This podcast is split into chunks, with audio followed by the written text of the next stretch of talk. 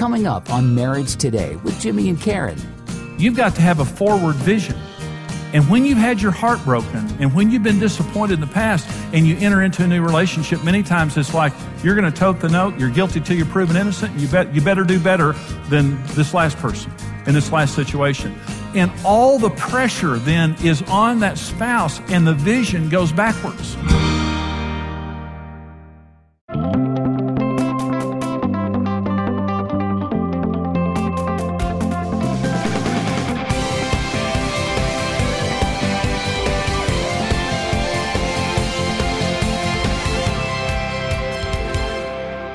There are things present day one in a blended family that sometimes aren't. Now, not all, all these things may pertain to you, but some of them will, I promise you that. The first is unresolved feelings toward an ex spouse. That's one of the day one dynamics because when there is a blended family, there had to have been someone that caused a pregnancy and caused a child that went before. It could have been a spouse, it could have been a boyfriend, girlfriend, live-in lover, whoever it was. But, but here, here's the issue. 50% of people who are married or divorced 10 years later still have feelings toward their ex-spouse. Okay. 50%. And the, this is a, a tormenting thing. And, and what, what we need to understand is, is that a lot, our society trivializes sex, but you realize the Bible says when we have sex with a person, we become one with that individual. You know, in 1 Corinthians, the apostle Paul says, don't you understand that every other thing that we do is outside our body when it comes to sex? When you have sex with another person, you become one with that individual. Now, our society trivializes that, but what it means is when you're in a relationship with a person, you're having sex with them on some regular basis, it means there's a joining of souls. And what the devil does is we do bring a part of that person with us into the future. And what he does is, as soon as you get into a new relationship and there's any difficulty whatsoever, he'll take you back and idealize that relationship and say, don't you remember all the good things? yeah. I do remember all the good things. But he doesn't want us to remember there was a reason it ended.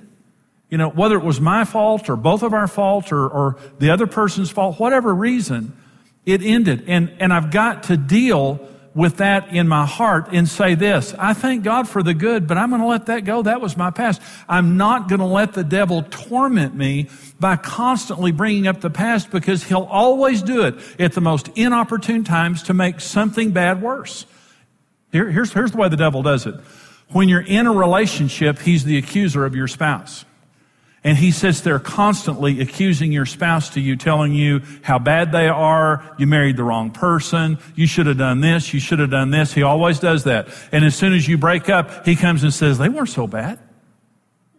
You know, they, they're pretty good. They're pretty, a lot better cooked than the one you got now. You know, and he'll just sit there and just torment you with memories from the past. You just got, I'm not going back there.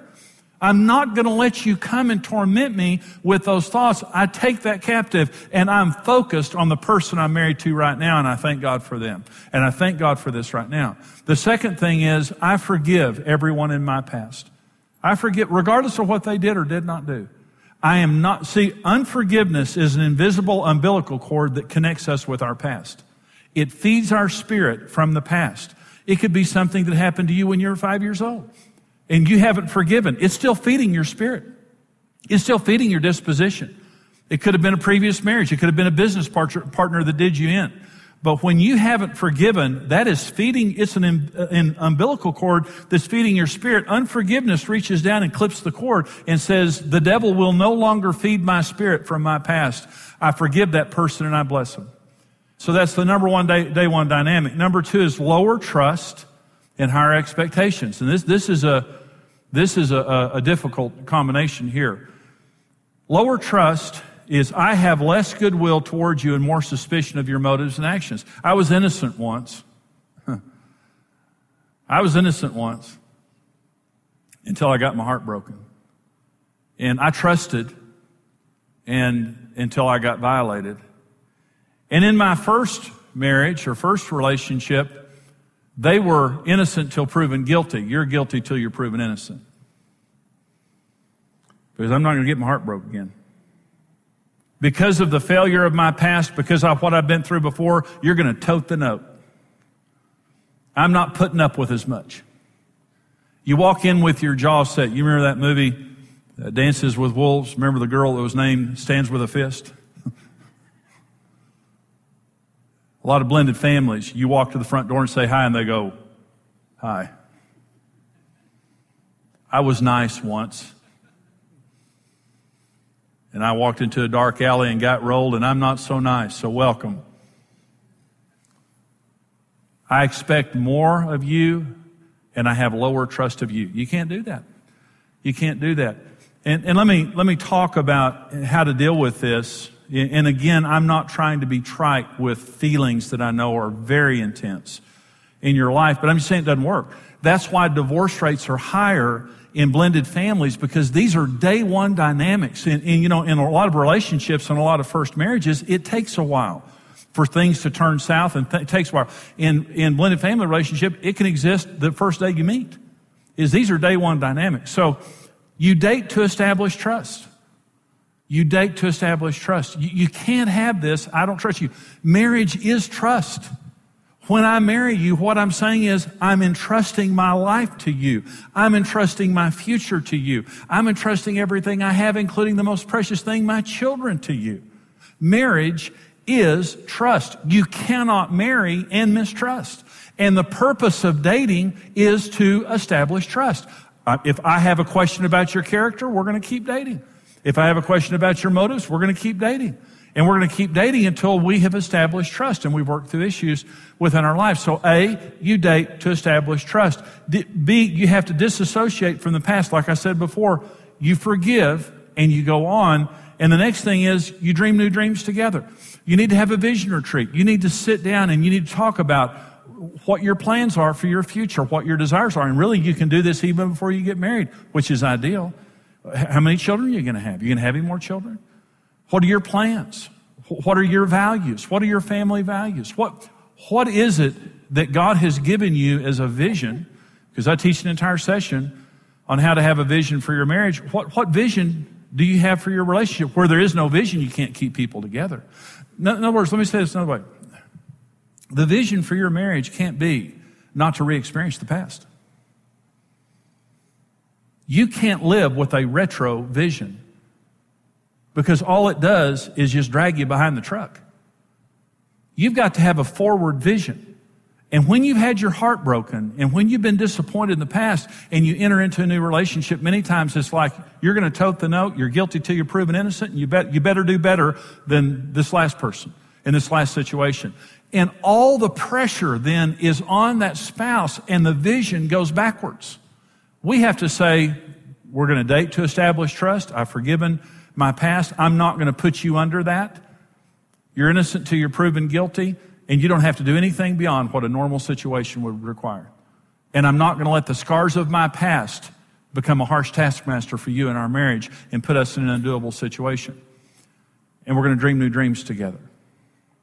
We're going to, we're going to consult God. We're going to submit to God. My scarred emotions are not going to be the Lord of our marriage. Jesus Christ is going to be the Lord of our marriage. And in making him the Lord of our marriage, he's going to heal our past. He's going to heal our hearts. So, number three, day one dynamic of blended families is non biological parenting. Is again, and this is a very special challenge for blended families. And here, here are the challenges. Number one, the protective instincts of a biological parent keeping their child away from the step parent. Now, this is one of the leading causes of divorces in blended families. The law of possession, the, there are four laws of marriage in Genesis 2, 24 and 25. For this cause, a man will leave his father and mother. That's the law of priority. We'll talk about that in just a minute. Second law here, it says, and will cleave unto his wife. That's the law of pursuit. You energetically pursue your spouse. That's what cleaving means. And they two shall become one. Not 1.3 or 1.8, but one. And the only way that two things can become one is if you both surrender everything to the relationship. In Luke 14, Jesus said, You can't be my disciple unless you give up everything you have. Because anything we won't give up is an idol and it threatens the relationship. Okay. It's telling Jesus this is more important to you. So when you come into marriage with children from a previous marriage, the non biological parent has to share ownership in that child. They, they can't be on the outside. And I understand they're not the biological parent and they shouldn't try to replace the biological parent. But they have to be an equal. They have to have ownership of those children. And you say, but you become protective. And you say, well, you don't love them as much as I love them. Well, let, let me talk about this for just a minute. Okay, first of all, a lot of people are very, are very emotionally damaged, you know, when they've had a previous marriage or previous relationship. Okay, you say, you don't love them as much as I love them. You know, the greatest love on earth is a decision, not an emotion. Jesus said, Love your neighbors, you love yourself. That word is the word agape, and that means a love by choice. I can choose to love your children just as much as you do. And what God's love is doing what Jesus would do regardless of emotion or circumstances. Let me say another thing. You know something? Your emotions actually may be working against you because of what you've been through. And the objectivity of the non biological parent may be the best gift that God's ever given you. And when you take your children away from your spouse when they should have ownership. And what that means is you're making every decision together. And even though they're a non biological parent, and they may not have the natural love that you have, I agree with that. They can love your children by choice. That's the greatest level of love. And they can speak objectivity in your life. Now, I've seen a lot of divorces and blended families over this issue right here, where one, one spouse says something like this Well, you may not be my spouse, the rest of my life, but my children are going to be my children the rest of my life. And if it comes down to a choice, I choose my children. Okay. Well, I'll talk about that more in just a minute. It's a mistake. You have to share ownership of the children. Now, it may be wisdom for the biological parent to enforce discipline. That might be wisdom, especially in the beginning of the relationship while the non biological parent is gaining authority. Well, that, that might be what, but the non biological parent has to have full rights to that child. See, in one situation that there was a divorce, the children didn't want the new husband. They were loyal to their biological dad and they didn't want the mother to get married again. And they tormented this guy and he was powerless because the wife wouldn't let him have any authority over the children. And he was a good man. He wouldn't have abused those children, but he was just saying, I can't correct them. I can't defend myself. And she said, you better not. And he said, Listen, these kids are disrespecting me and they're making my life miserable. And she said, If you're asking me to choose between you and my children, I choose my children. And they divorced. He said, I can't live this way. I'm just, I'm vulnerable. And what I said to her is, one, the law of possession. If you didn't trust him with your children, you shouldn't have married him in the first place. But marriage is trust. So parent those children together, and those children need to see you operating as a team. They need that. Uh, child support. Let me talk about the law of possession for just a minute. This is one of my relatives divorced. Uh, she married into a blended family situation, and when she married into it, he was paying child support to his children, his ex-wife, the way he should have. He was a good man. This this is a really good man. And every time they wrote that check, my cousin got madder every month. She couldn't, she just couldn't handle the fact that this money was going to his ex-wife and she picked up an offense toward his ex-wife and it just tormented her until ultimately they divorced. Listen, the law of possession says your debts are my debts. Your assets are my assets. Your liabilities are my liabilities. And if you've got children from a previous marriage that need to be supported, I fully own that and I will fully do that with a good attitude supporting you and your children. But she didn't do that she would not assume the liability of him making that payment. And what happened was the marriage just tanked. It, it, just went south. And so we have to understand that in marriage there is this law of possession. There's one other thing I want to talk about related to children as visitation. Children coming and children going. And this is one of the most agonizing issues I've ever helped families with. I'm thinking of one family in particular, and the, this was an ex-spouse that was spoiling the children and letting them have all kinds of, of exposure to ungodliness uh, with, with them and their new spouse. Every time the children went, and they knew it, and they, and they were using the children as weapons against them. And every time the children went to their home, they would feed them full of just all kinds of nonsense and let them do anything they wanted to do, let them watch all kinds of movies, and, and then they would come back from that environment. And this couple came to me and they said, Jimmy, what do we do? Because legally there wasn't anything they could do. They weren't doing anything illegal. They were just being, they were playing the children off of each other and they were trying to spoil the children so they would be favored. And I said, number one, do not communicate through the children. Don't do that to those kids. You communicate directly with your ex-spouse and their spouse and don't use those children as messengers. Okay, let the adults do the communicating, not the children. Number two, every time those children leave your home, you pray over those kids. And you pray protection over their mind, their heart, their memory, their sexuality, their attitudes. You pray that God will go with them wherever they go and supernaturally protect them. Number three, number three, do not take for granted every day you have with that child and don't you play that game. You be righteous. You have standards. You love those children. You take those children to church, regardless of what they, don't be legalistic. Be fun and be, be fair, but you expose those children and do not underestimate the power of God to impact those children's hearts because righteousness is more powerful than sin. And they may be going into a home of your ex-spouse or someone and they're being exposed to all kinds of stuff. Let me tell you something. The Spirit of God is more powerful than the Spirit of the devil. And don't let fear and discouragement get over you. You communicate to the adults. You pray over your children coming and going and you don't lower your standards because somebody else has. They'll lose that fight. They'll lose that fight, I promise you. And when those children get old, the Bible says when you train up a child the way that they should go, when they get old, they won't depart from it. When those children mature, they'll bless you for your righteousness and they'll look at this other person who is doing that and they'll say, grow up.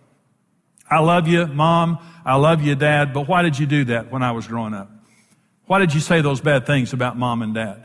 Why did you do those things? Why did you let me get involved in those things? You were supposed to be the adult. And they'll turn back to you and I promise they'll thank you for what you did. You need to be fair. Don't be legalistic. But you just have faith in the power of God. Those are the things that torment people a lot of times. Those are the day one issues. But let me talk for just a minute about the mother of all blended family issues. This, this is the big one. And it's the issue of priority. In, in first marriages or, you know, first relationships, there's marriage, then there's children. But in a blended family, there's children, then there's marriage. Okay. And the priority of the relationship can get off to a bad start from day one. The children become first. let me, let me talk to you about this. Marriage is the nucleus of a family, not children. Children are temporary assignment. And how are they going to succeed in marriage unless they see you succeeding in marriage? And the law of marriage, the first law of marriage is for this cause a man will leave his father and mother. That means marriage has to be first. It doesn't work in any other place. It won't work a second. It can't be behind your children. Your children are not as important as your marriage. They're not. Because your children are going to go someday. When they're, you know, 18, 19, 38, they're going to leave someday. Thank God. And when they leave, they don't want you following them around. I'm just telling you, I have kids. They're grown. My kids are in their 30s. They have kids. I have grandkids. And I'm just telling you, we are very close. They don't want you in their business. They don't want, and what's going to happen to your life when they leave? Will you have given up your marriage for your children and have nothing left? You, you put your marriage first. You put your, you're not saying, you're not doing anything bad for your children. You're doing everything good for your children. Your children feel more secure when you're happy. And they see you happy marriage. Number two, when they see you happily married, you're giving them a vision for their future. Even if there's been problems in the past, they can see a vision of hope for their future. Number three, when they leave, you have a stable life and you won't follow them around because you're emotionally needy.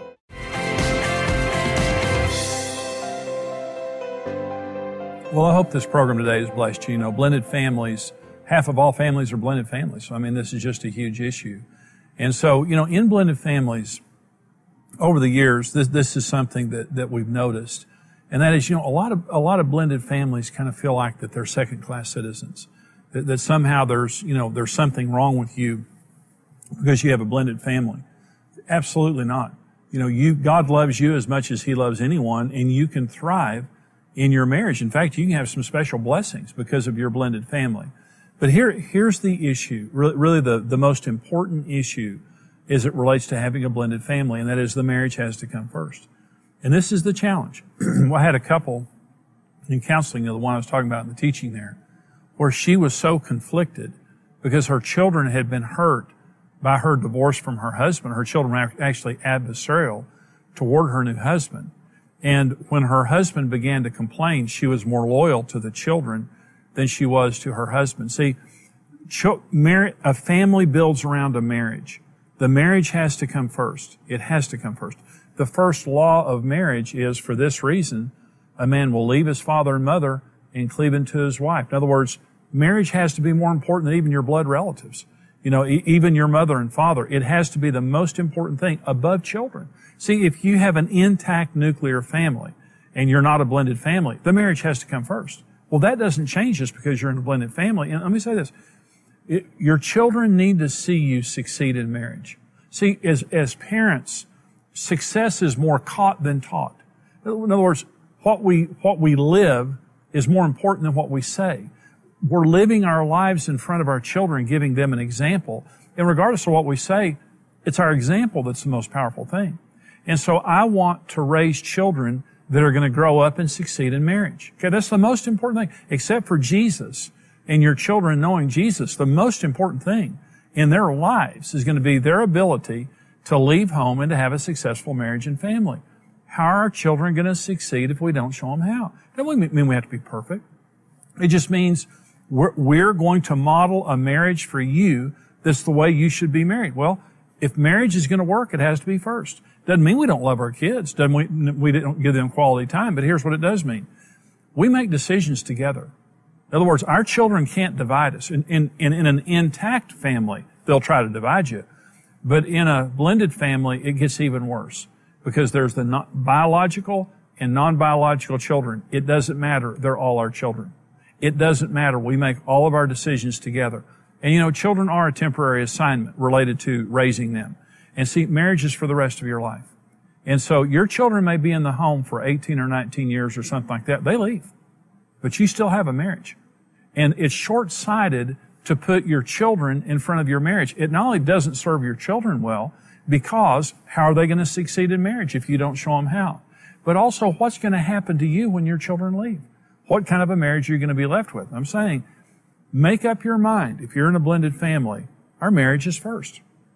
In practical terms. Doesn't mean we don't love our kids, but I'm not going to let my children divide me from my marriage. And I, even though this may not be your biological child, we're going to make all of our decisions together in this marriage. It makes all the difference in the world. And I hope this program today has been a blessing to you. Watch this.